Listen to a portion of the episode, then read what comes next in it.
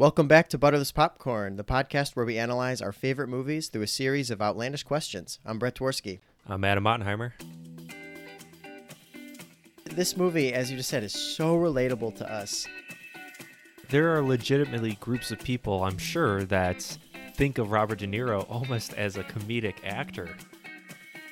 This movie in 2004, she was only 18, but she was an international superstar. Everyone knew who Lindsay Lohan was. Borden is is Tim Duncan, but then He you know. James Harden is kind of like that Angier. The other one is Smikowski. Oh, that's a hot take. I can't wait to rewatch it and to talk to you about that that atrocious yet incredible movie for an hour.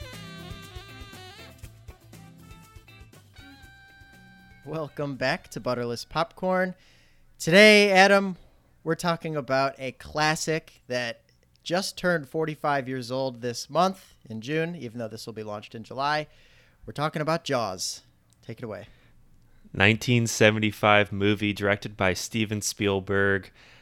Honestly, it it's a movie that does not feel like it's 45 years old. I was watching it the other day and I felt it could be could have been made, you know, 20 years ago. It's it's that production is that good and it's so well done from start to finish. I I- don't know. I don't. I don't have any words for it, honestly. it, it it holds up insanely well. So, right before we started recording, you were telling me about you, you recently watched it and you were almost speechless.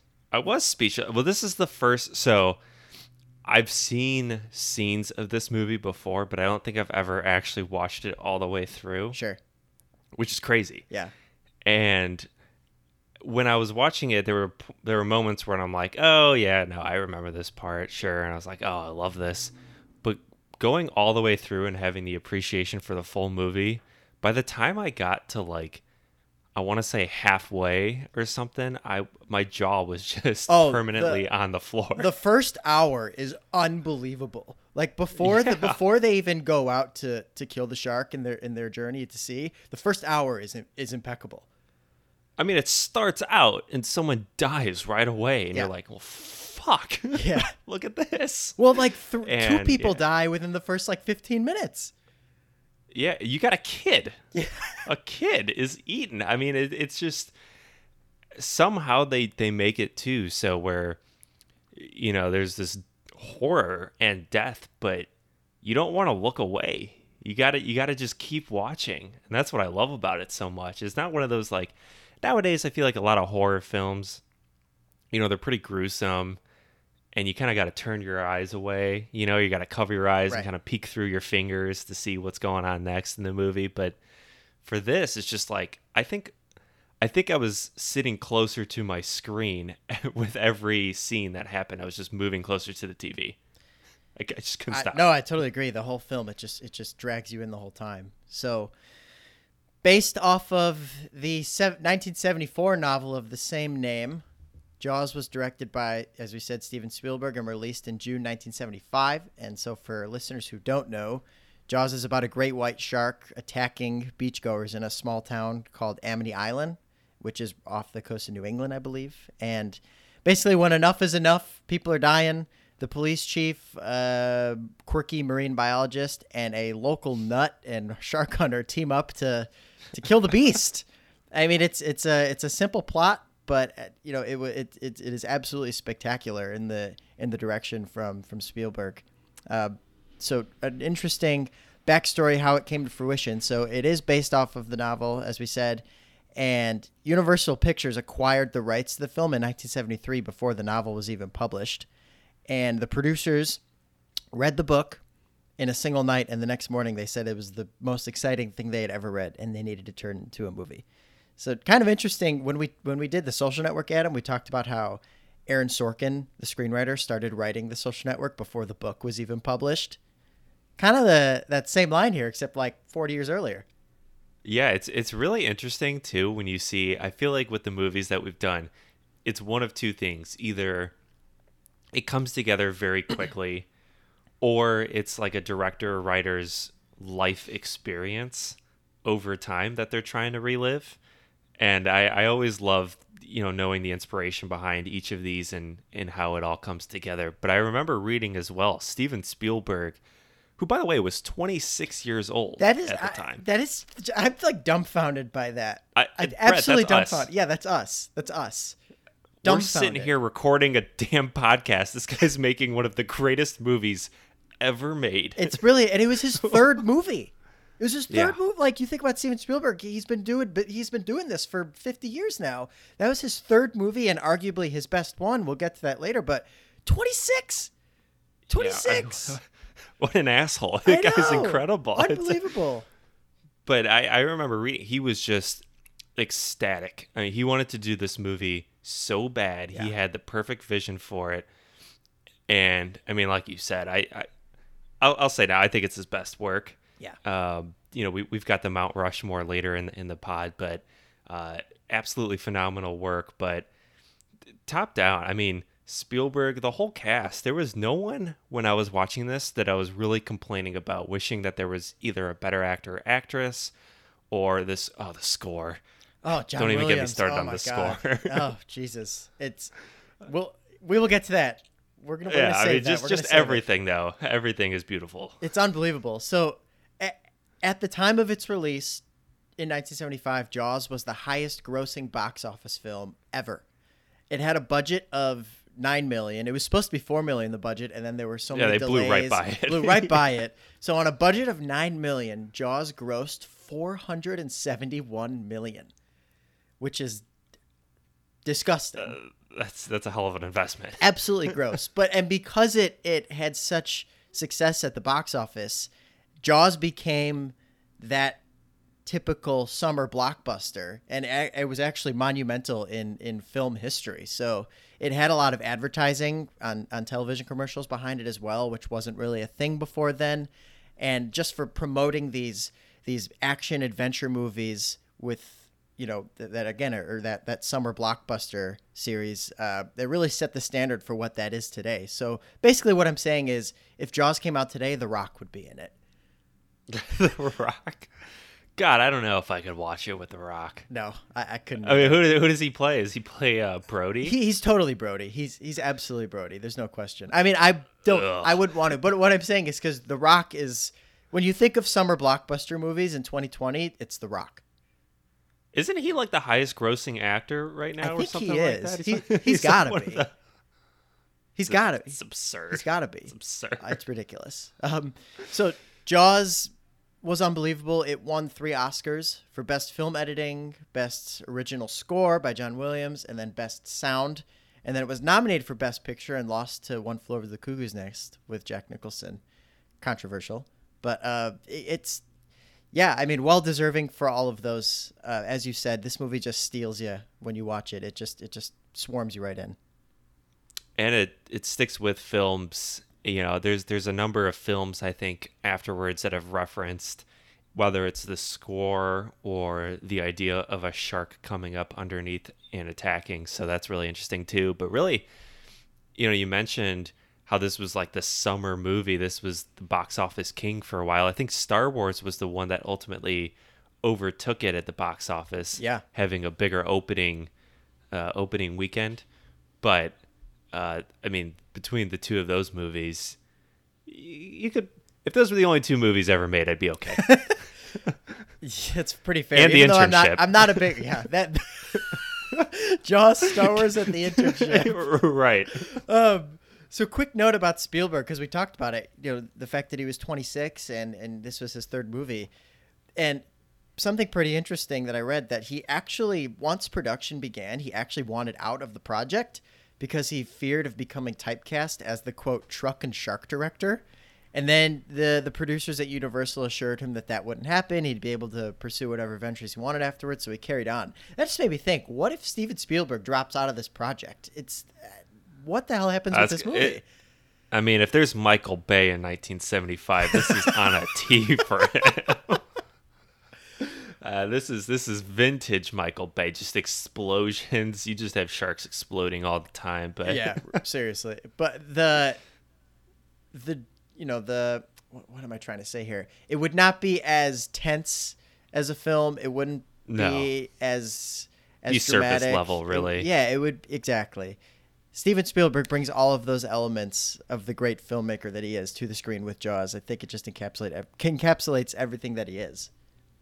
Absolutely. And then, you know, a couple other notes here. Uh, we, we brought up Star Wars, but as part of the casting here, so there's some interesting names that were floated around. Robert Duvall was one of them, Yeah. actually, who was uh, asked to be Brody, but I think he wanted to be Hooper, was what I was reading. I think it's Quint. Was it Quint? Oh, Quint, you're right. Quint. You're right. You're right. He wanted to be Quint. Um, and another one, I think George Lucas actually recommended uh, that Dreyfuss was would, would would play Hooper. Oh wow. And there were a, there were a couple other names that they were floating, um, to to be Hooper, and they couldn't really land on one until George Lucas was like, "Hey, you know, why don't why don't you give this guy? Why don't you give Richard Dreyfuss a try?" So, um, you know, I think uh, what was it? Jeff Bridges was was rumored to be in the. Imagine J- Jeff Bridges in this movie. Hey, I mean that. I love Jeff Bridges. Um, I, don't- I don't know who would he have been. I- He was he was up for the role of Hooper. Oh, it would have been Hooper. Okay, yeah. ah, I don't know. no, I, I don't see it. He's too tough. maybe maybe Quint. Yeah, I would say he's more of a yeah, Quint he'd be guy, he'd be more but- Quint. But that's really interesting. Yeah. So about the about some of these actors. So that's really interesting that they offered the role to Robert Duvall. I mean, he was pretty known by then, having been in uh, in The Godfather a few years before. But Spielberg said he didn't want to hire any any big names, and he wanted the shark to be the star of the movie. Which I feel like God, I I, think we can both agree that the shark is definitely the star of this film. Hundred percent. Oh, I love that mindset there. I think I read also that they were trying to use a, like they were trying to train a shark at one point, Yeah. and then they're like, "Oh, this is not gonna work." that is that's if that happened this would i mean there's debate that this is already the greatest film of all time if they actually had trained a great white to literally act in this film this would be the greatest film of all time hands down no debate at all nuts. it would be the greatest Yeah, I mean- achievement in the history of film production The history of mankind. yeah seriously one small step for man one giant leap for steven spielberg Seriously, a 26 year old Steven Spielberg, but no, a- absolutely incredible from from start to finish. Like I said, jaw on the floor the whole time. yeah The cast is perfect. I, I really have nothing else to to say about how good this movie really is. no me neither i mean it was so good that three sequels came out of it and they all sucked um, Yeah, well, that's one thing that Jaws Revenge. oh god You know, it's starring our boy Michael Caine. yes and I think it's regarded as like the worst, one of the worst movies ever made. I'm not surprised. There, It's yeah, it's it's like a 10% on Rotten Tomatoes or something. it's brutal. like I mean. Spielberg didn't have a hand in any of them, which already says No. something. But it was, yeah, they all sucked. Uh, unlike Back to the Terrible. Future, which has a few sequels that are all pretty pretty solid. Uh, don't get me started. But uh, yeah, all, the sequels were bad, but it really doesn't matter because this first film, Jaws, is is timeless. I know I say that on a lot of our podcasts, but this movie will stand the test of time and is going to be talked about for as long as movies are a thing. 100%. Yeah. Should we get into some categories, Adam? Yeah, let's do it. All right, Adam. Starting off with our favorite scenes in Jaws. There are a lot, and it was really hard for me to for me to trim these down and decide. Give me some of your favorite scenes here. So I'm, I'm sure we have some overlap, but I, Yeah. I actually really enjoy when everyone's eaten. Of course. And I, the the amount of suspense that leads up to it, the camera work that's done, the score, like we've mentioned, everything coming into play is fantastic. So you know when Chrissy's eaten, when Alex Kittner's eaten, uh, that's fantastic. Both of those. The I'll be honest too, the Ben Gardner boat scene Ooh, when his face that scared the shit out of me. it's great. No, that that that is that might be the most terrifying scene in the movie because you don't see that's the one you don't see it coming. You know? No, Yeah. I, he the the face comes out of nowhere. That no, that that really got me. So I had to I had to mention that one. And then the last three I have here on Succession, but Quint Hooper and Chief, you know, spending the night on the Orca, shooting the shit, telling stories, singing. Yeah. The camaraderie there is fantastic. Um, and then Quint getting eaten. Holy shit! Amazing, unreal, right? Uh, yeah, I was. Uh, uh, look, I had my jaw to the floor the whole time, but when this happened, I was like, "What?" and then shortly after, uh, Chief blows up the fucking shark. yeah, baby. what? Eh, I just I, I lost my shit there. I, I I will be honest. I replayed Chief blowing up the shark three times Oh my god! the other night when I was watching the movie. I saw it and I was like, "Hold on, what?" And then I rewinded it, watched it again, and then just for fun, I had to watch it again. But I, I couldn't get enough of it. So that I mean, that's that's my ultimate winner though. So like the final, fucking so like the final eight minutes. Pretty much, yeah. I mean, it's it's it's the best film in eight minutes. I it's it might be the best I've seen. Yeah, it's pretty unreal. Those are some great choices. So a lot of those I have all the killing scenes. When I was younger, I used to love that opening scene more than anything when Chrissy gets eaten because Mhm. it immediately you know what what this movie's going to be about. And it's terrifying too. I mean, that scene Yeah. has scarred everyone, every single person who has seen this movie for life about going swimming at night, especially Yeah, in an well, open, I- open it- water. It comes out of nowhere because you know it starts out they're partying, they're having a good time. You know, you got a little bit of lust going on, And that guy's and then- drunk, stumbling around everywhere. yeah, you're like it's lighthearted, it's funny, and then boom, dead. yeah, it's it's unbelievable. um, so besides the killing scenes, and I'll get to the Alex Kittner one in a minute. Um, I love just to rattle some of mine off. Quint's introduction in the boardroom meeting when he scratches the chalkboard. I love that because my it's the first time we see him, and you immediately you're like, this guy is fucking nuts. He is a madman, and everyone is like, oh my god, Quint is crazy. So I love that. Um, I loved when Brody's son goes into shock when he has his little sailboat during when the guy in that red canoe gets eaten. That's a Mm-hmm. great scene as well. Just the look on his son's face there is pretty incredible. Um, hmm and, And, then Ellen Brody is is fantastic in that too. terrific, yeah. When she's Yeah. when she's losing it, he's dead. He's not dead. He's in Yep. shock. Yeah, really great. um, so to go on your point about when they spend the night together on the Orca, that whole sequence is great. But specifically when Quint gives the speech about the the Indianapolis submarine that got that got Oh sunk during World War II, that is like one of the best monologues I've ever heard in a film in my entire life. I, I could could not agree more. How long was that? Too? That was like a four minute monologue. Yeah, something maybe. like that. And, and unbelievable. Robert Shaw, who plays Quint, played that spectacularly, and it's terrifying. couldn't have It's done any terrifying. better, yeah. utterly terrifying. So, I that's in my best scene sequence, but I may put that more in best quote. We'll get to that in a few minutes. But uh, my scene of the movie is when Alex Kittner gets eaten, because so for for a couple reasons. One, the suspense that builds up right when that scene starts is great because Brody had already heckled the mayor for the first time to to close the beaches. The mayor said, "Listen, it wasn't a shark attack. Uh, it was just a propeller accident or something." And so Brody's sitting there the whole time on edge, and he's like looking around, making sure everything's okay. And then all of a sudden, it, it starts when the guy is calling for his dog to come back, and you don't know, and his dog's not there, and you see the little like bone flopping in the water.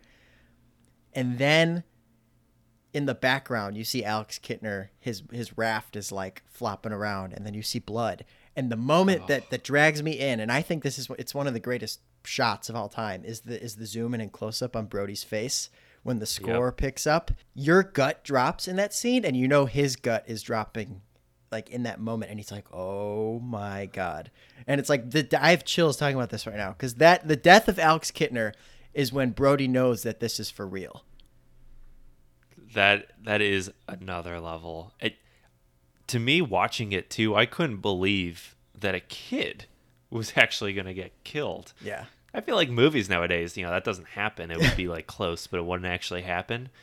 And and you you feel that to your point, you feel that exact same feeling of Brody who can't believe that a kid is actually getting killed. And then to piggyback off of that, the scene of when Kittner's mom, Oh. I forget her name, Yeah. confronts Brody. I mean, come on. Gut wrenching. yeah there's there's you- you're you're really i know we said jaws you know the shark is is the star but the entire time you're taken through the emotion of brody Yeah. and you feel it so much the whole way Yeah, it's, it's really unbelievable. And then that scene with Kittner just has a great ending when everyone's on the shore, and then the mother she's looking for Alex, and all you see is that bloody, torn raft washing ashore. oh oh god it's unreal. so good All right. It's- it's, so, unreal. so you're going you're going with the very dark scene of of kittner oh yeah, you bet. um i'm going the other way around of you know leading to to the good times but to each their own there um brett speaking of maybe uh happy-go-lucky jolly good times here if you could take one of the scenes and it could be one of them that we we've already mentioned here but if you could take one and turn it into a musical which one are you going with So you know me with these scenes. I like to I like to combine a few together. Um, you know, I, I think I do have a future in in directing musicals.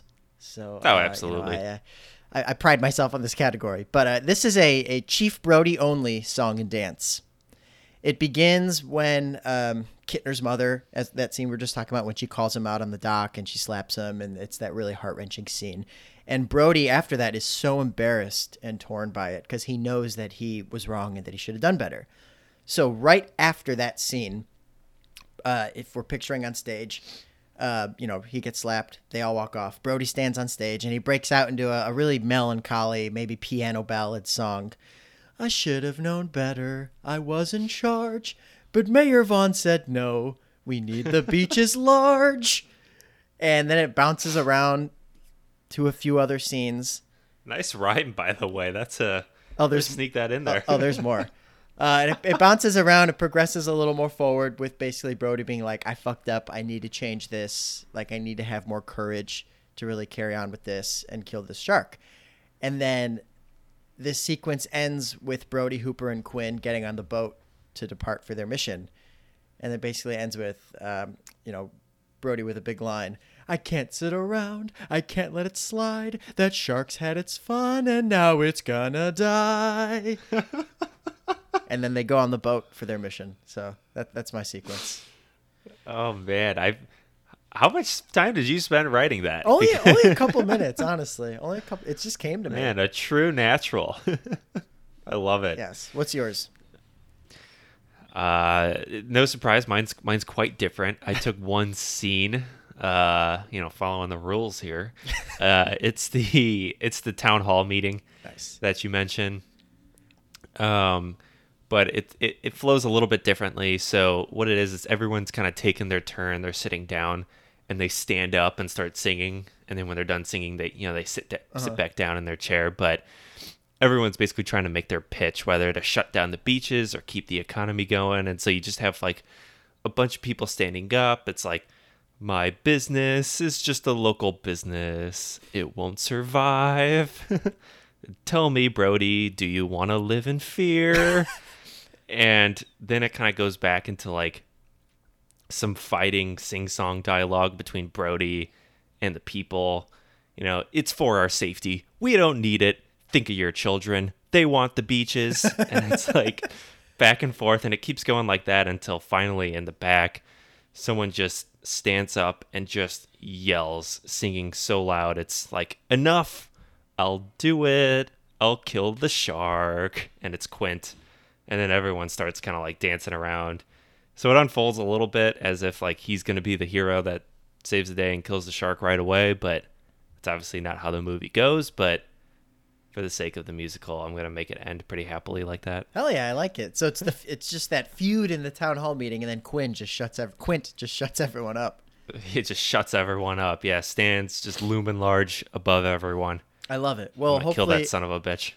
hopefully when uh when we become the producers of Jaws the musical, we'll uh we'll be able to implement those scenes. Yeah, So- I think we should. Adam, this movie is it is quotable. There, it's not like a lot of the movies we've done where there's just like so many zingers and whatnot. Um, but there are some heavy and and great quotes and some funny ones. What are some of your favorite quotes in Jaws? So I got about seven here. I'll list them all off. The first one is actually pretty early in the movie. In the yard, not too far Yeah. from the car. I Love love that. She's Came like, you sound like a New Yorker. Right. That's some bad hat, Harry. Classic.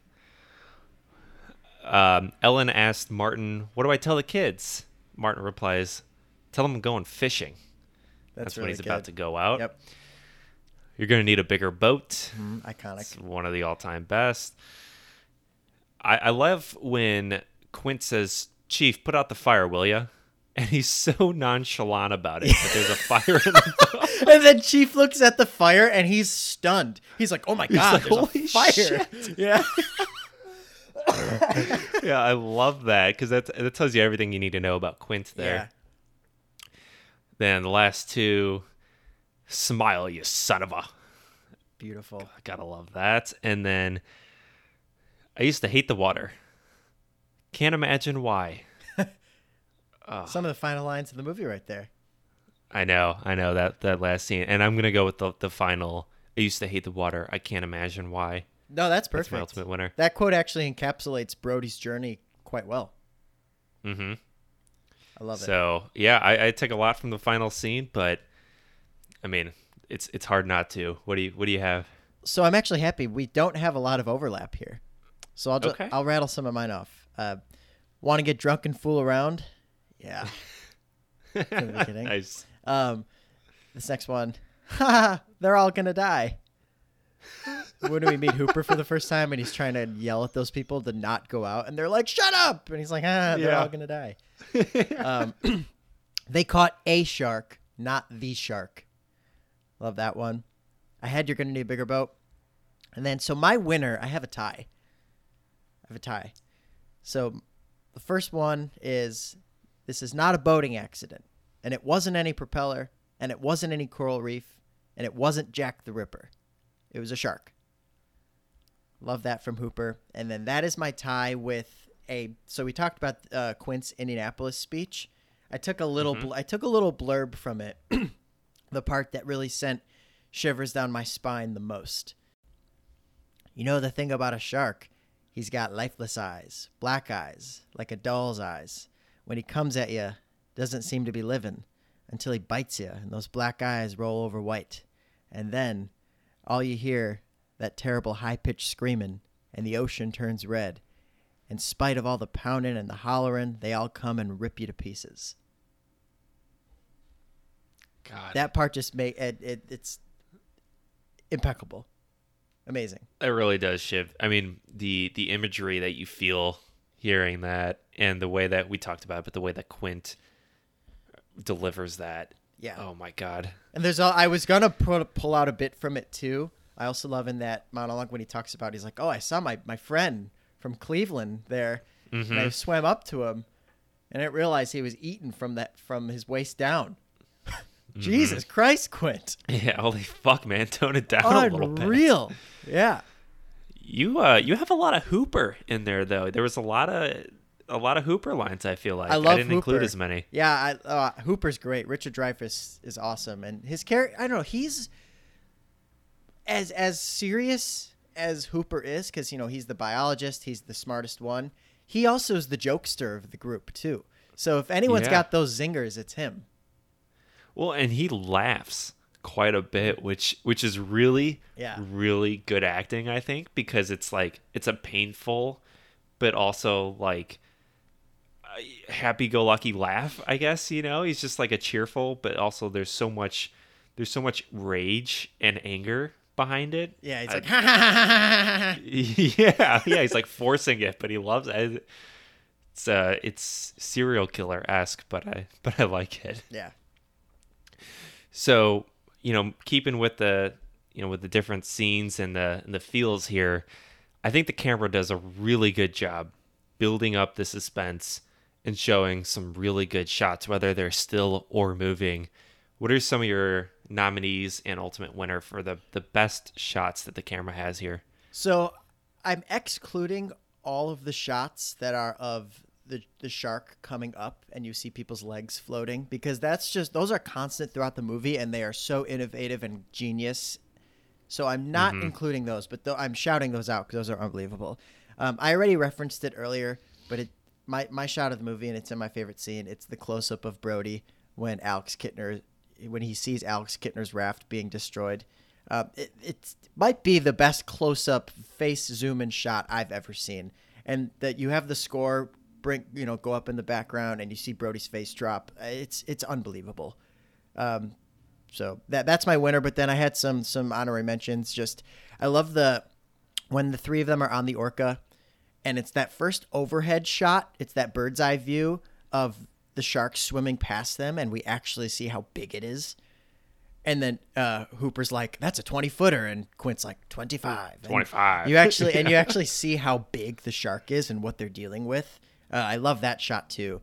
And then one more I want to reference is when Hooper is in the cage when he's trying to inject the shark with that needle, and uh, the shark is charging at him, and you see his eyes. Because you hear Yeah. that like little faint underwater scream, and then you see his eyes just bulge through those goggles, and it shows how terrified he is. So those are my three, but again, Brody, uh, the close up with Brody's number one. How about you? Those are fantastic. I actually don't have any of those, so that'll this will be exciting. I, I again the honorary mention of the of the looking up at the feet from underwater, mm-hmm.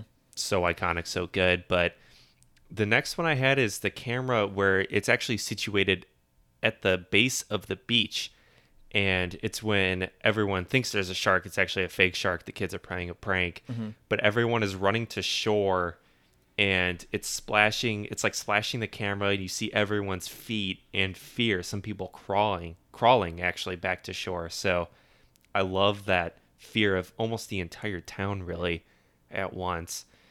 Um, i think that's really good. The one that sticks in my memory is the still picture of everyone with the wrong shark the tiger shark. Oh yeah, and you know the the camera kind of freezes for a minute because it's as, as if it's taking a picture. But you know i just i just love that that picture there. And then the last one i had is my ultimate winner but it's the the camera is from quint's I, I don't know office home shack whatever you want to call it and it's looking out at the orca as everyone not everyone chief hooper and quint are boarding and it's looking through this like ring of teeth of a shark. And so that kind of sets the frame and i really like how that's done is it's you know it's it's all about the shark right now yet you can still see them boarding the boat um, that's that's my ultimate winner there nice. I love that. Um, I I love the the first shot you mentioned where everyone thinks that it's the shark out there, but it's the kids, and everyone is going nuts. That you know. We'll, we'll talk about in a little bit how symbolic this movie is for what's happening in the world right now.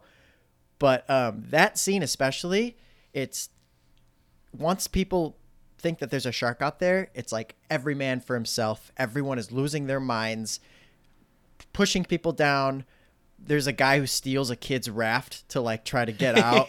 It's it's like everyone goes nuts because there's just one thing that's threatening all of them, and and you know it has that close up of like an old man who falls on the sand and it like zooms in on his face. right I, I love that one too. That's that's a great call. those fucking kids horrible. So moving on, um, this one's going to be really quick. So movie farts. When we talk about maybe some some plot holes or, or things within the storyline that don't necessarily add up or kind of make you scratch your head, what do you got here? I actually have three of them. Oh, wow, which nice. was interesting. Watching it for my first time, but I was I was able to pick up on a couple. So, the first one, Hooper calls the day of to say that he's not going to go on his 18 month expedition. it's like give a little bit of a heads up, but he calls like that morning. He's like, "Got a great white here, not coming." And they're like, well, "What the fuck, dude?" So, I mean, minor detail, but I thought that was kind of odd and funny. The the second one, the guy who's killed when he's on the boat in the pond, uh, where where Brody's son is, he's wearing socks and shoes on his boat. you Oh you deserve to die, man. You're Oh why- my god! Yeah, he was wearing he was wearing like high white socks and socks and sneakers. Yeah, Yeah, like, what are you? What the fuck are you doing, dude? that's hilarious. I've never even thought about that. Oh my god! yeah, I was like, what are you doing? Yeah, so that's true. glad he's gone. And then The last one I was kind of uh, this one was pretty legitimate to me. You know, everyone's making a fuss about the $10,000 that Quint is requesting to kill the shark. I think no one's really making the case how $10,000 is a smaller price to pay than potentially uh, the entire reputation of the island and a whole summer of revenue lost. You know, that could be a, a ton of loss um, of incoming revenue from a crazy shark. And $10,000, I mean, it's a lot of money back then for sure, Yeah. but probably a smaller price to pay than the entire city, you know, being shut down. Oh, for so I sure. would have liked to see someone make that that analogy there, but um, other than I mean those are those are all relatively minor. You you can't say anything, you know, truly damning to this movie. Yeah, I. That's actually a really good one. I didn't consider either. That they could potentially lose millions for Amity Island Mhm. if, if you know if they don't get this situation taken care of soon. So ten thousand dollars compared to that is is pretty nothing. Uh, Right. So I had none.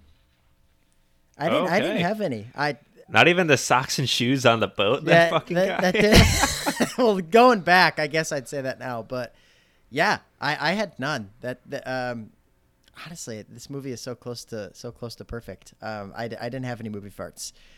So so that said, uh, I'm gonna kick us off to a break, and then we'll get back into it in a sec. This episode of Butterless Popcorn is brought to you by Quick Sticks. Don't you hate it when you're running into a store for a fast visit, but you can't find any parking besides tow zones and handicap spots? With Quick Sticks, you can use these restricted parking spots and know that your car will be okay. Running into the dry cleaners and parking in the corner bus stop? No biggie. By placing your Quick Stick sticker on your windshield during this run in, you'll remain parking ticket and tow free. The only rule is that you must be gone from that spot within six minutes.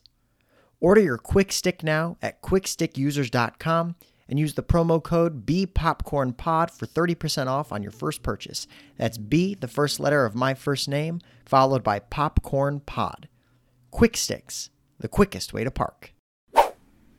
Welcome back to Butterless Popcorn. We are talking about Jaws today. Brett, let's kick off our second segment here casting calls. We'll start with the first question here, which I think is going to be pretty easy for us, but you know, we got to ask it anyway. But who's the biggest asshole in this film?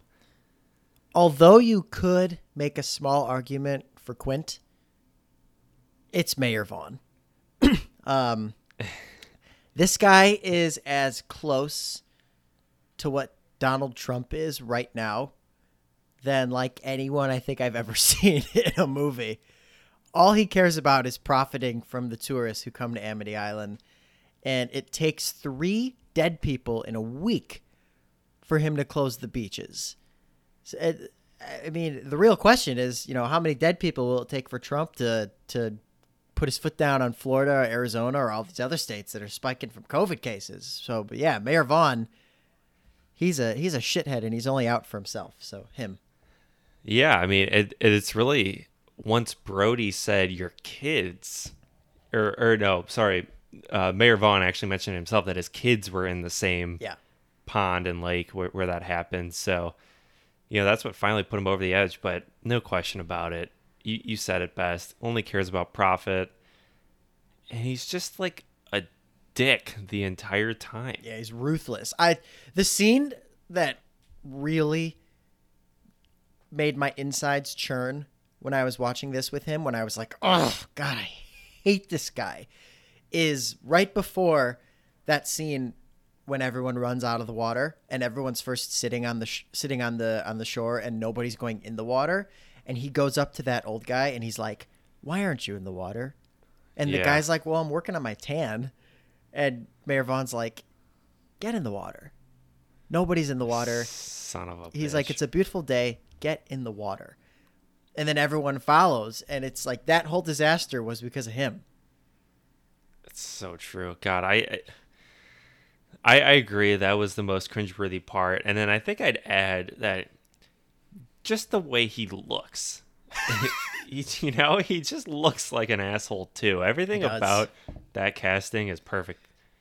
So I, I mean, I, I don't think we need to go too you know too much more in depth about this one. Mayor Vaughn, to me, is asshole number one. I do have one honorary mention. It's the guy you mentioned that kicks the kid off the raft yeah, try- yeah. when he's trying to come back after the fake shark. I mean, fuck that guy too, but he's no Mayor Vaughn. No, Mayor Vaughn sucks. Um, he could possibly compete with Regina George for all-time biggest movie wow. asshole. I don't know. That that'd be that'd be Yeah, I something. mean, at least Regina didn't kill anyone True. indirectly. True. but yeah. True. So, Adam, if Jaws was placed in the eyes of another protagonist, so if it was not Chief Brody, who would that protagonist be, and how would the movie unfold through their eyes? Oh, I got a strange feeling you got the same one as me, but I'm going Quint. Oh, I do not have Quint. Good. Really? Okay, great. So, um, yeah, I'll get into it then. To Quint, you know, to say the guy has been around the block is quite the understatement. Yeah. He's seen numerous shark attacks, countless fatalities. Quint has he's really gotten the best of plenty of sharks, but he hasn't quite felt the fulfillment, that self-fulfillment that he needs. And you know, he's trying to figure out what he needs to reach that enlightened stage. Does he need to capture a great white? You know, does he need to once again have the company of a team like he did on the USS Indianapolis? Uh, potentially, he needs both. And I think, you know, as the movie progresses, Quint realizes that all he really needed was to just grab a few drinks with a couple teammates, you know, on on a similar mission and uh, you know going after the biggest catch of their lives shooting the shit and sharing their stories and once he has that he's ready to go and just horrifically eaten by a shark. But but up until that point it's you know a little bit of self-enlightenment. So Qu- quint reaches that final stage and you know couldn't be happier. For some reason, and I, I'm not quite sure why, but when you when you just talked about all he needs is to just have a couple of drinks with some guys, I have a pictured couple brewskis I pictured I pictured Owen Wilson being in that scene. it's the way I said it. It's just, ah, just c- grab a couple drinks. Quint, why are you such a lame ass? Loosen We- we up, can't- man. we, we can't go an hour and a half without fucking talking about Owen Wilson. No, I think he's he's probably the most referenced actor on our podcast for sure through all of our he, episodes. he, he and Jim Carrey. we always talk about. Oh yeah, do you know Jim Carrey was uh, supposed to be the role of Chief Brody? We always talk about how he was supposed to be in that role and how it would have sucked with Jim Carrey I in know. it. Oh man, that's really good That's though, great. and it, it's actually so the way you described that through the eyes of Quint, a lot of that you can kind of infer that that's how Spielberg wanted Quint to be portrayed too. He's this very right. distant guy who has been th- to hell and back, and is you know is not a very social person and, and likes to be on his own and and struggles a lot. So that that's really that's really cool that you kind of connected those together. One more thing on that scene, by the way, this is part of the research I was doing before this podcast, but there was originally a part written about Hooper and Ellen Brody getting it on.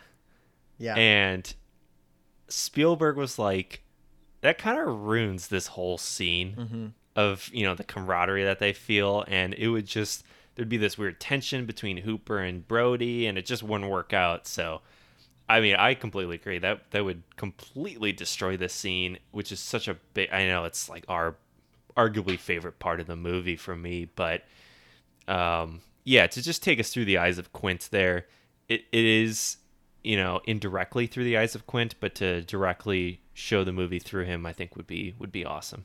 That would be really cool. So, What do you got? so I had Mayor Vaughn here. Okay. Uh, okay. So just, uh, so hear me out. He's he's got his reelection for mayor coming up, and he, if he wants to get ahead in the polls, Amity Island needs to have a prosperous summer with lots of tourism and lots of dollars coming in. And he's got to get the beaches open. He's got to have a great a great few months, especially Fourth of July. That's their biggest date of the year. if people if the people are happy and coming in, he's guaranteed reelection. And there's this new, young, progressive, liberal, hotshot candidate breathing down his neck. And Vaughn is terrified. He's constantly meeting with his political advisors, talking about how he can get ahead in his mayoral campaign, what types of ads he can put out there that'll get the people wanting him. And then when the first shark attack happens, when Chrissy dies and Brody comes complaining to him, Vaughn knows that the beaches should be closed, but his campaign is just too important. If those beaches shut down, he's he has no chance of getting reelected. And then another attack happens, and then another. And now he's completely losing it. He- uh, He's in complete mental disarray. He's drinking, he's smoking more than he ever has. There's that scene of him smoking in the hospital, just asinine. uh, he finally closes the beaches. He lets he lets the ounce of moral good inside of him take over, and he finally closes the beaches. But now, with three people dead, the people living in Amity Island hate him even more than they would have if he closed them before, because he didn't close them sooner. He costed. It was his fault that three people died, or the two two people died essentially, and they blame him, and it costs him the election because he didn't close the beaches soon enough. Now that you just previewed November 2020 here. Yeah. hopefully, hopefully. Yeah. Uh, no, that's I I love it. It's spot on. I mean, I I couldn't help but think about the coronavirus pandemic while watching this movie. I mean, you you sent me that that picture before where it kind of characterizes each of the different characters in Jaws and it, it compares them to to real life scenario that we're going through right now, but Thanks, Twitter, for that picture. Y- Yeah, seriously, it's spot on. I mean, I the whole time. So I, when you sent me that, I actually didn't want to look at it because I didn't want it to give anything away. Yeah. And then when I was watching the movie, I was like, you know what this reminds me of? you know, tw 2020. Yeah. And now I uh, and then I looked at the picture and I was like, holy shit, this guy's spot on. So yeah, I mean, I that's that's an interesting synopsis too. Really. Yeah. No, I, I I mean the the the similarities between Mayor Vaughn and, and Donald Trump right now are pretty jarring. So I don't know if Steve, I don't know if Steven Spielberg uh, was able to see 40 years into the future, 45 years into the future, but uh, came pretty close. That's for sure. It's pretty damn close. It's it's spot on. It's it's almost freaky, Yeah. to be honest. But um, I'm down. I'm down to watch that one as well. um, you know, going with the theme of switching things up a bit. Maybe Donald Trump's in this movie. I don't know. But who would you like to see replace one of the stars uh, in Jaws? This one's pretty fun. I had Harrison Ford as Chief Brody. Love it. Yeah, I- love it right away. I mean, it's you know Harrison Ford is is known for playing a badass who can get the job done, get his hands dirty, plain and simple. But he also brings a certain wit and cleverness into a lot of his roles, uh, and I, I think he'd he'd murder it as as Brody.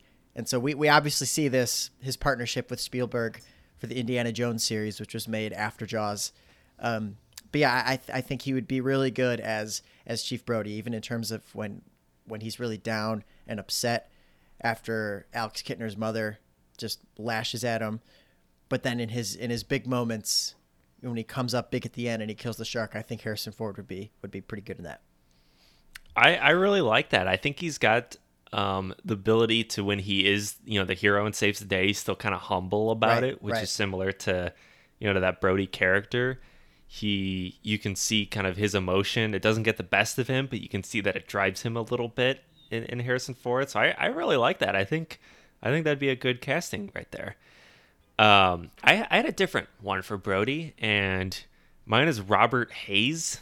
He plays Ted Stryker Yeah. in Airplane. Yeah. and you know he's kind of like the unexpected hero which he you know he's played an airplane he could play an airplane was made just five six years after Uh-huh. uh, after jaws but you know he's kind of a in, in airplane ted Stryker. he's he's a uh, he's a bystander who's just kind of happens to be there but he steps up unexpectedly and really saves the day and uh, you know he's he's sweating he's sweating quite a bit but uh, you know he gets the job done and and it pretty much saves everyone from dying. So uh, that's that's that's where my that's where my inspiration was. I just can't take Robert Hays seriously. No, you can't. I just can't take him seriously. Like I have no doubts that he could be the hero. He does save the day in Airplane, but um, at the Yeah, same time, in Airplane, he is he is just off the rails the whole time. So I, He's a loose cannon. he's It's a great. loose cannon. Hopefully, he doesn't let his his drinking problem uh, get in the way of killing the shark. That's great. Well, no, he, he we, we do see Brody take a uh, a reasonable, correct way to drink in the beginning of the movie, so that might be trouble. I do have one honorary mention though, Yeah. and this one I really like.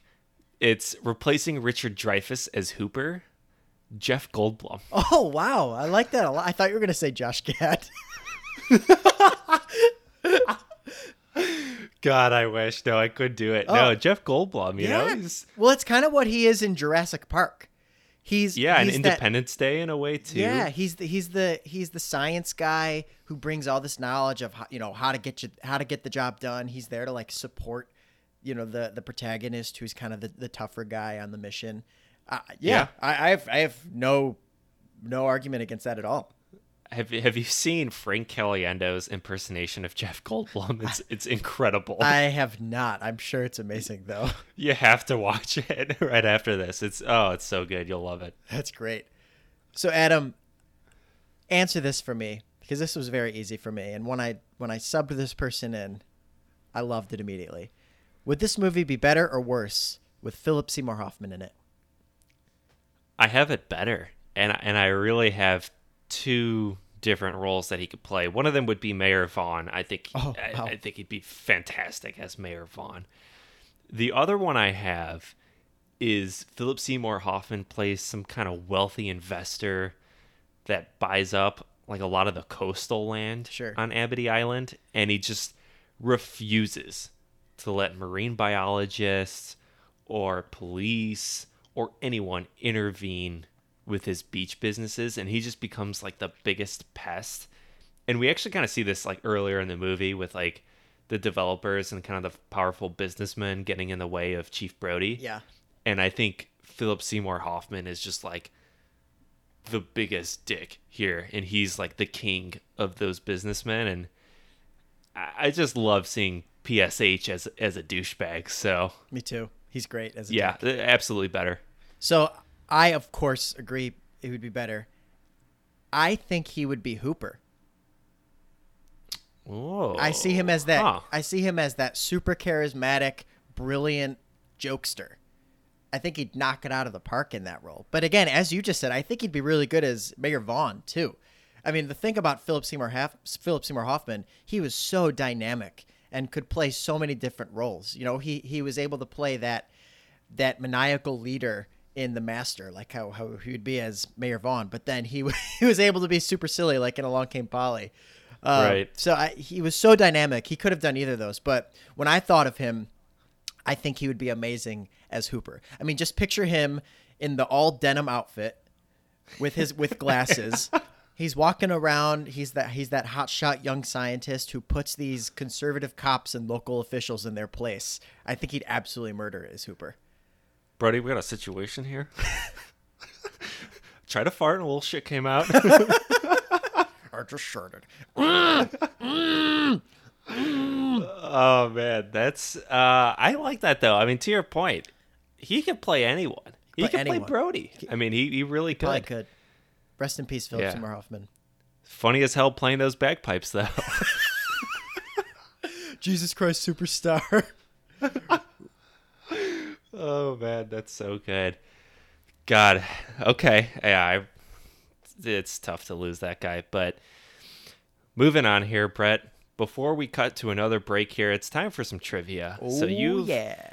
you've known this movie, you know, you've seen it quite a few times. You know, I'm kind of a first time watcher of this, but you know, I, I'm interested to see what what you've got and how how deep your knowledge really goes. So, why don't you kick us off with uh with some trivia questions? You're pretty good at taking note of some of those subtleties in the movie too, so I wouldn't be surprised if you kept me on a few. Uh, I, ha- I have a few here, and you actually answered one of them way early on. I the, my first one was what was the name of the boat? It's clearly Uh, I had the same one. I had to cross that one there off too. go. Yeah. Yep, yep. Cross that off. So let's get into this. Uh, oh no, we you actually answered another one. Uh, how much did Quint charge to kill the shark? You answered that too. 10k. Bummer. Yeah. Ten grand. So good thing I have about four others here. okay. Um, so the the shark that the fishermen caught that they thought was the great white, what kind of shark was it? I actually did mention this earlier as well. It's a tiger shark. Oh, well done. Yeah, I don't remember you mentioning that earlier, but oh, because Yeah, we were talking about the, we were talking about the the still image, the picture. Yep. Great. What was in? I guess this is kind of easy. The the tank that Jaws eats that kills him. What's in it? It's like some kind of compressed air or something like that. I don't know what the. I don't know what the. I don't know what it actually is. Yeah, I think it's just compressed air. It's just an oxygen tank. Oh, okay. Because okay, when Hooper yeah. goes in in the in the cage, He takes it's, it. It's his oxygen tank. Yeah. Yeah. Um. All right. My last two are a little more difficult, and they ironically both have to do with license plates. Oh my God. Okay. So when they're when Brody and Hooper are gutting the tiger shark, remember that scene when they're, you know, proving that it's not the great white that they're looking for. They're like cutting open its stomach and rummaging through it, right? Yep. And and Hooper's like throwing shit out of it. He he has a license plate, and he's like, ah. I knew it came from the Gulf Coast, and he throws a license plate, and the license plate has a state on it. What state is that? Oh man. There is there's a state in my head for some reason, but it doesn't make any sense. Um the but then it doesn't make sense because of the Gulf Gulf Coast part. Um it's not Florida. I want to say Colorado. That's the one that keeps coming to my mind. It's I'm not going to say that though. It um I don't know, Georgia? It's Louisiana. Oh, no. I mean, that was that's a pretty obscure one. I know. I mean, I I, I feel like I still should have gotten that one, but that, that was a good one. And then my final one, which also has to do with license plates. So it's the scene when we meet Hooper right before Hooper comes on, and Brody calls his his partner or like his assistant, that other cop, into into that mm-hmm. room he's in. Be like, get these people out of here. Like you know these people. And that guy's like, I don't know these people. Do you see these license plates? They're not from around here. And he says, three states. He's like, do you see those license plate? Those license plates? Yeah. Blank, blank, blank. What are the states? Oh, goodness. All right, I'm going to stick with Colorado in this one. um I mean, I'm, I'm guessing it's somewhat from the area. Yeah, all three are from. Um, all three are around where they're from. You know what? Let's go New York, New Jersey, and Connecticut. Ooh, you got two out of the three actually. Not New Ugh. York. Want to give it another crack? New Jersey, Connecticut, Pennsylvania. Rhode Island. Oh, damn it. Hey, pretty close. Yeah, I remember it was being from that tri-state. Uh, yeah. tri-state area. He's like, I don't know these people. Do you see those license plates out there? Connecticut, Rhode Island, New Jersey. There's got to be some Colorado somewhere dropped in that movie. I don't know No way. They are. They couldn't be further away from Colorado. I know. I know. That's good. Okay, so I have, um, I have two. Well, I had three, but one of them was the name of the vessel that Quint was on, which I mean, we've, we've talked The about the that USS times. Indianapolis. Yeah. Yeah. Um, so the other two, so not how much does Quint request for for catching the shark, but how much does Quint want a day, whether he catches the shark or not? Uh, I believe that is two hundred. Nice, two hundred dollars. And the last question I have is, what card game is Hooper playing on the Orca Huh. by himself? Huh.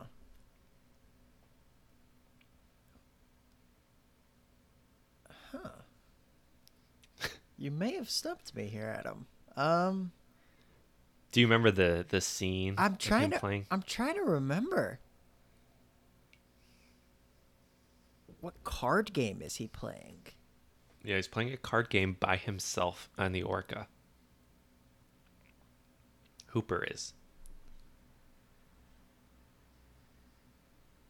Oh my god. I have no idea. So it's solitaire. And I don't even he's remember at the, this. He's at the front of the boat. The camera's kind of higher up, and Hooper's like playing with some cards down below. I think Quint then asks Brody to do something, and he's like, "Why do, why doesn't Hooper do it?" And he's like, "Hooper steers the boat." Yeah, I remember that. or something scene, like that. Um, but while that's while that conversation's happening, Hooper's just playing solitaire with cards in Wow. the front of the boat by himself. Yeah, How did you get that? That solitaire? You just saw that that's what he was playing. yeah, yeah. You could just see this the cards, you know, all laid out and in how solitaire would be Wow, that was a hell of a question, Adam. I'm impressed. Nice. I got one. That was that I'm- was really good. I'm fired up that I stumped you on one. Wow, uh, I'm so rattled from that. Uh, I need to go take a quick break. This episode of Butterless Popcorn is brought to you by Fresh Toes.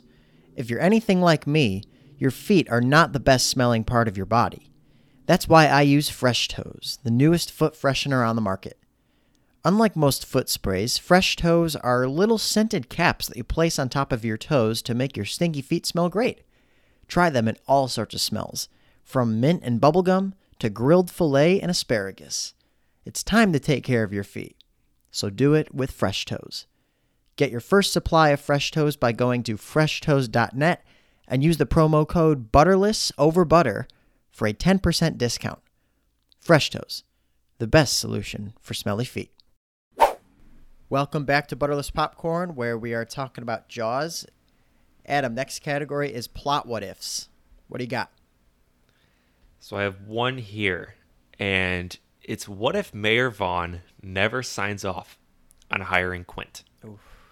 You know, do they do they somehow get him? Do they somehow get Quint to get the shark anyway? Are they able to convince him? Do they play politics behind the mayor's back?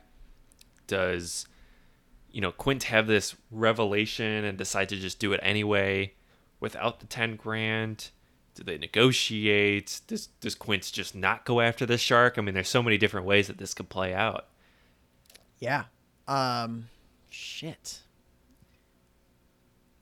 That's a really good question. I, I don't think Quint gets involved at all because as much as he would want to take down that shark, he- he says in the beginning uh, during that town hall meeting, he's not risking his neck just just to do it. He's got to get paid the big bucks. Do you think Brody has the ability to kind of like just show up at his door and just convince him it's for the greater good? Uh, I don't know. I by this time of the movie, maybe. If if you're asking me in the beginning of the movie, no, because you know the journey Brody takes, he goes from uh, is really incredible. He gains so much courage throughout the film, um, and so by that point, his son was in the hospital. Brody has had enough, so maybe, but I don't know. Maybe i- if if Vaughn doesn't sign that contract, I feel like Brody tries to call in the Coast Guard or something to take care of it. What do you think? Yeah, I think I think that's fair too. Um, I like to think that there's a little bit of part of Quint that says, yeah, "Fuck it, I'll just do it." And I'm trying to think. I know there's another movie, and I, I for some reason it's not coming to mind. But someone's like very reluctant to help save the day, and he ends up dying doing so. But he gets the fulfillment of saving the day. I, I'm gonna have to really think hard about what movie I'm thinking of here because it's really in the back of my head. But Independence Day. May, maybe it's somewhat like it's the Jeff Goldblum. Well, no, I'm talking. I'm talking about the when Randy Quaid. He's that guy who everyone thought was nuts, Right. and then he's the one who flies into the spaceship when he's like, "Hello, boys, I'm yeah, back." actually, you know, it, yeah, it is kind of like that. Actually, that might be it. I think there's so many there's so many similarities to Independence Day for this for me, but um, yeah, something along those lines. Is Quint would just would just he just fucking do it. Yeah, maybe he was so scarred from that first shark experience he had with the sinking of the USS Indianapolis that it's like he just wants revenge on the shark, and he's like, "Fuck it, I'll do it for free." Yeah, he somehow finds out, or that you know that the shark, that shark specifically killed his friends. Oh wow! you know, it's like the it's like Happy Gilmore the gator with the one eye. You know, he's able to identify the shark, and he's like, He "That's killed that of a Chubbs!" bitch." Yeah. And so that's all the motivation he needs. That is pretty good. Or Brody just pays him out of pocket because he can't take it. Yeah, it could be a two. Um, so that's really good. I like that a lot more than what I had. Mine's pretty straightforward, but so what if Brody does not shoot the oxygen tank to blow up the shark before the orca sinks? Because he's literally on his last like leg of being above water when he finally hits it. If he misses a couple more shots, that boat is completely submerged and Brody's just just floating in water. So, if he doesn't hit by then and he's just floating in water with that gun, what happens? Does he does he swim up to the shark and get a better shot, somehow shooting underwater or something, or does the shark just tear him to shreds? that's tough. That's a go. I mean, he's he would pretty much have one shot to do it. If he doesn't get the shark when that close up, I mean, he's gone. He's dead. Yeah, I like to think you know he's a sheriff. He's chief. He's uh, should be skilled enough with a gun, whether it's a pistol or rifle, that he's floating in the water. He's he's treading. He's got one last bullet in the gun. And but the, the question is though is would he be too close to where he's kind of in that explosion too? Right. So I don't know. I like to think he's still he's still able to to take care of the shark, but I think he'll have a little bit more scars to prove it when he comes back to the island. Yeah. It, it actually would be kind of it'd be a cool ending if he if he sacrifices himself to kill the shark. I'd kind of like that. I mean, I love the way it currently ends, but like let's say he the boat does sink and he has to swim up and he has to like go underwater and like shoot the shark or something, right? And right cuz the cuz the tank is right on the edge of the shark's mouth. So like he can get a clear shot if he's like for some reason face to face with the shark. If he gets that and the shark blows up and he dies too, I wouldn't mind that. That wouldn't be bad. And then the final scene, you'd have Hooper coming up to the to the surface level and just looking around. Yeah, and then and then and then it's the credits. Yeah, yeah, Yeah. absolutely. I like that. Wouldn't be as happy of an ending, but uh a good one nonetheless. Yeah, I'll take it. I'll take it. Yeah, I'm in. Right on. Um, so kind of going off that that same you know thought process here. If you could redo the movie entirely in a different genre, what genre would you choose? And then describe the plot for us. Sure. So you actually referenced a point that I'm going to bring back up for this a little earlier. So in in the novel, Hooper and Ellen Brody have an affair.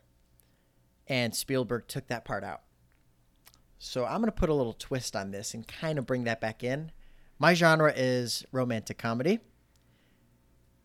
Ellen is sleeping with Quint and Hooper. Both? She's sleeping with both of them. Like at first, she meets Hooper first, and she's just drawn to how charismatic and intelligent he is. Boom. That scene when they have dinner. Oh yeah, she lo- that that that that would be it. She loves him. Yep. Yep. And then she meets Quint. And she's like, "Oh, this guy is unlike any other human I've ever encountered in my life. I just need him in the sack."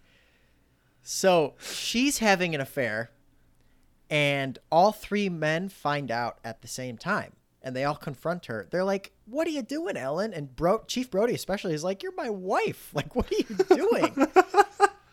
and so she offers to give herself to the man who kills the shark. Because the town is being terrorized by the shark, people are dying. She's like, listen, whoever could be the hero and save the day, I'm yours. So the three of them set out on the mission together to kill the beast and win the girl. And while they're on the orca together, it's it's them hating each other, yet at the same time, you know, there's like that silly chemistry between Chief Brody and Hooper, and then Hooper and Quint even get along a little bit when they're showing their scars to each other. But ultimately, they're they're competing against each other to kill the shark and to get Ellen Brody's attention. So it's a little John Tucker must die. A little and bit, a little bit, a little bit. Um, that would be super entertaining. It'd probably Yeah. be a terrible movie. It would be awful. It would be so bad. It would be so bad. Yeah. but super entertaining. So who who gets the girl at the end? Or or do they say fuck it? No one no one gets the girl. Yeah, They're like see- fuck this bitch. Uh, I didn't think that far ahead, to be honest. Um, I don't know. Maybe they. I don't know. Maybe they all die, and she doesn't get anyone, and she's there. And it, like the last shot of the movie is like her finding out they all died, and she's just like, on to the next. Slut. Yeah, seriously. I, I I don't know. I didn't think that far ahead. Honestly, it's a good question, but I think it'd be a, a funny yet horrible movie. It would probably be like a, a twenty two on Rotten Tomatoes.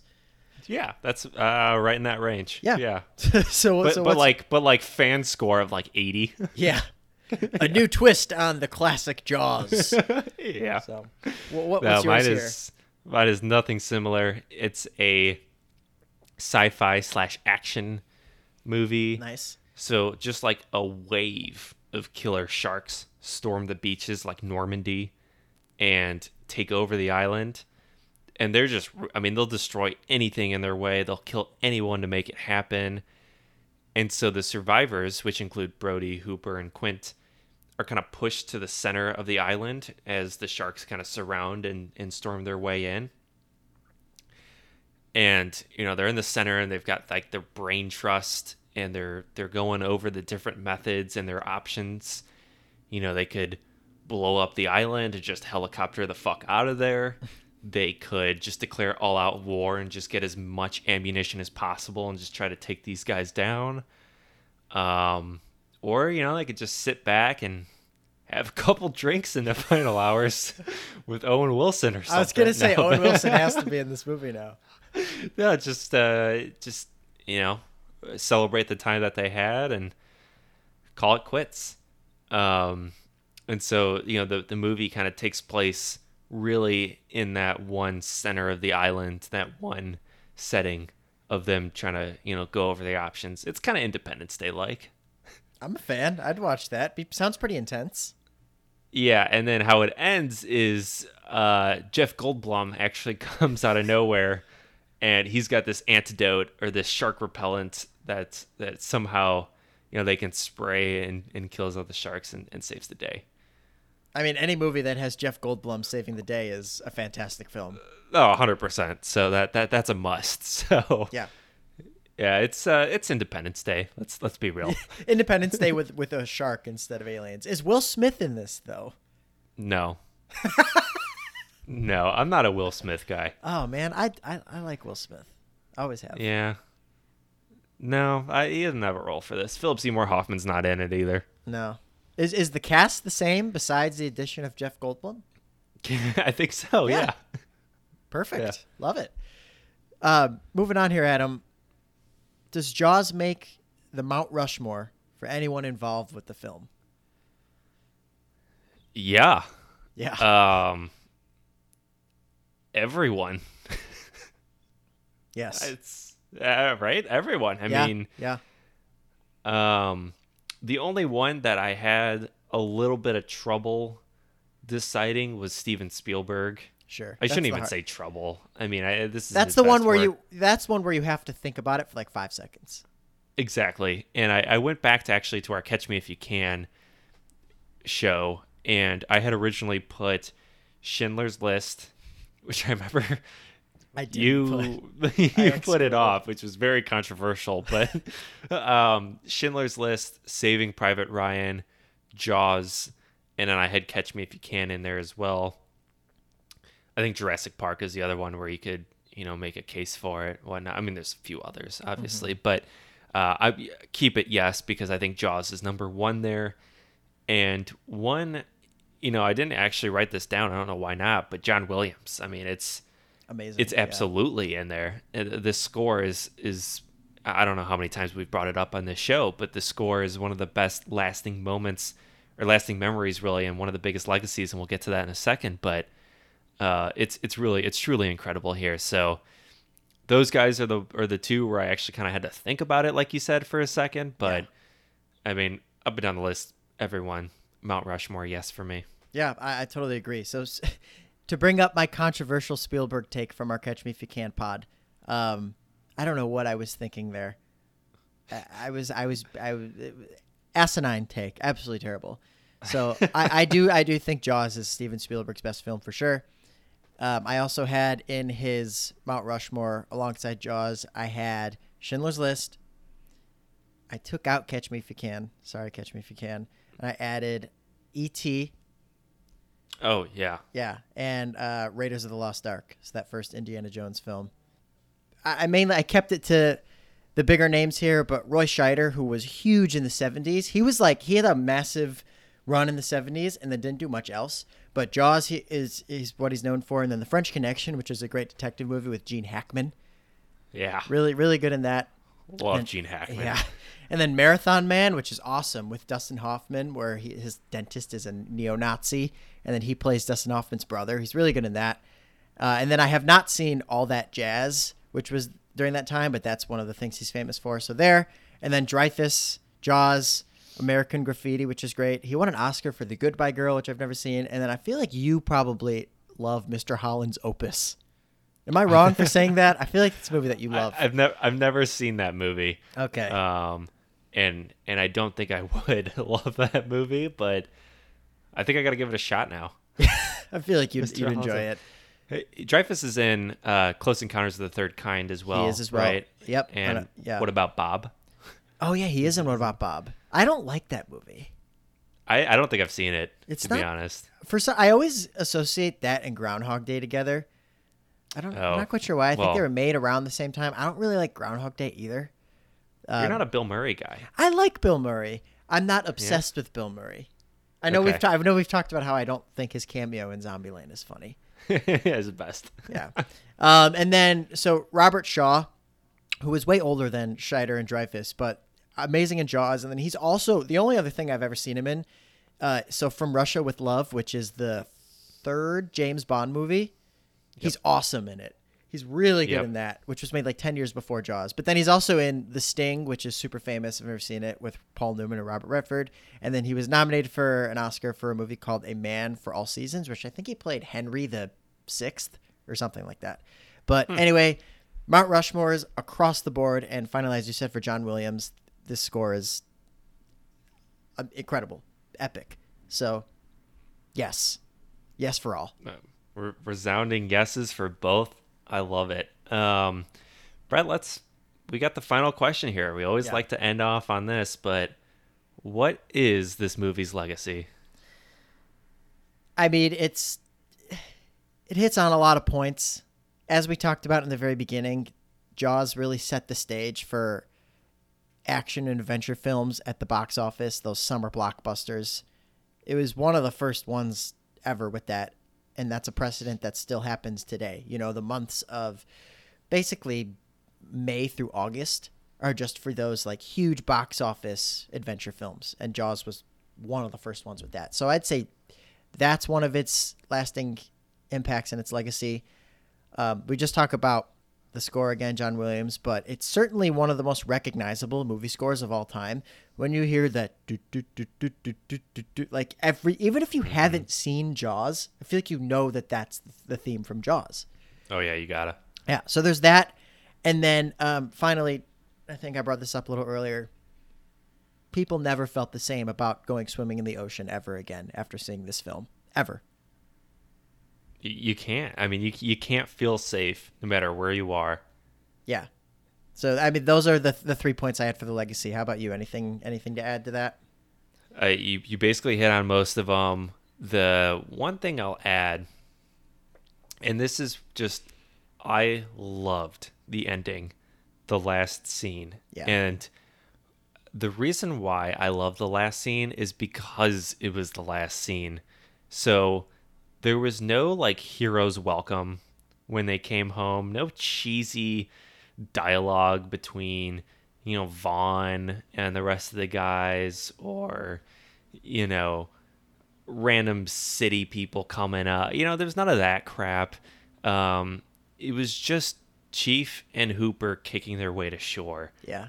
and there was nothing else that needed to be done. And I think that this could be it could be such a good framework for how to end movies, as you know, when it's over and when it's done, you end it. Right. You know, you you don't keep going just to get like the good feel good moments, which so many movies nowadays do. You know, as White Goodman put it, the the good guy always has to win in in American cinema. Um, but Jaws is just such a real movie, you know, and and and that's what I just love about it. I've always wondered about that final scene since I was a little kid watching Jaws. I've always wondered how long they had to paddle for to get back to shore. Yeah, they were they were a ways out They there. were a ways out there. Well, I mean, obviously they were probably close enough where they could see it in the far distance because if they were stranded in the center of the ocean, they'd be fucked. So like I you know, what were they paddling for for an hour for 8 hours? Like yeah, I had no idea. Well, actually, here's another trivia question. What day was it? Oh, um, Brody's like, is it Wednesday? Right? I, I think it was Tuesday, or I think he asked Hooper, and Tu- Hooper's like Tuesday. No, uh, it's Wednesday. I, I want to say it's one of those two days one- though. but the reason two. The reason is because the tide is with them, right? So it's pushing them to shore. So maybe cut down on the kicking time a little bit as it as it True. helps them out. Yeah. But Um, but yeah, about that ending, I mean, it. I agree. It just kind of they kill the shark. It has that little feel good moment because the end is feel good. You know the, the Yeah. the the two most likable characters survive. But it's not that cheesy Right. closing remarks that you would get, you know, in some of the fairy tale ending type movies. Right. There's there's no point where they they see Mayor Vaughn and Mayor Vaughn puts his hand on Brody's shoulder and be like, "Congratulations, Brody, you did it. The whole town Yeah. loves you." Yeah, none of that shit. It just You were right. I'm going to be stepping down as mayor, and yeah. I'm giving you the keys to the city, Chief Brody. oh, that's so good. Yeah, Yeah, but- no, that would be terrible. but yeah, this this movie, I mean, nothing much else to say. I am going to show this movie to my kids 100%. Um, I was, you know, my parents showed it to me. This is one of my dad's all-time favorite movies. Like he showed it to me when I was a little kid. When I was a little kid, I was pretty scared of it too. It was when you're a little kid watching this movie, it'll it'll Yeah, terrify freaky. you. Yeah, but um, also when I was younger, I didn't appreciate though how good of an actual film it is. So it's it's absolutely incredible. One of the greatest movies of all time. We love Jaws. Anything else to add here, Adam? Before we send it off. no, just just make sure your kids are old enough to watch it before you put them in front of the screen. Hey, it is rated PG. Well, they were all rated PG back in the day there. That's true. That's true. well, this was really fun. Love talking about this movie. Until next time, thank you all for joining us again on, an, on this episode of Butterless Popcorn. Take care.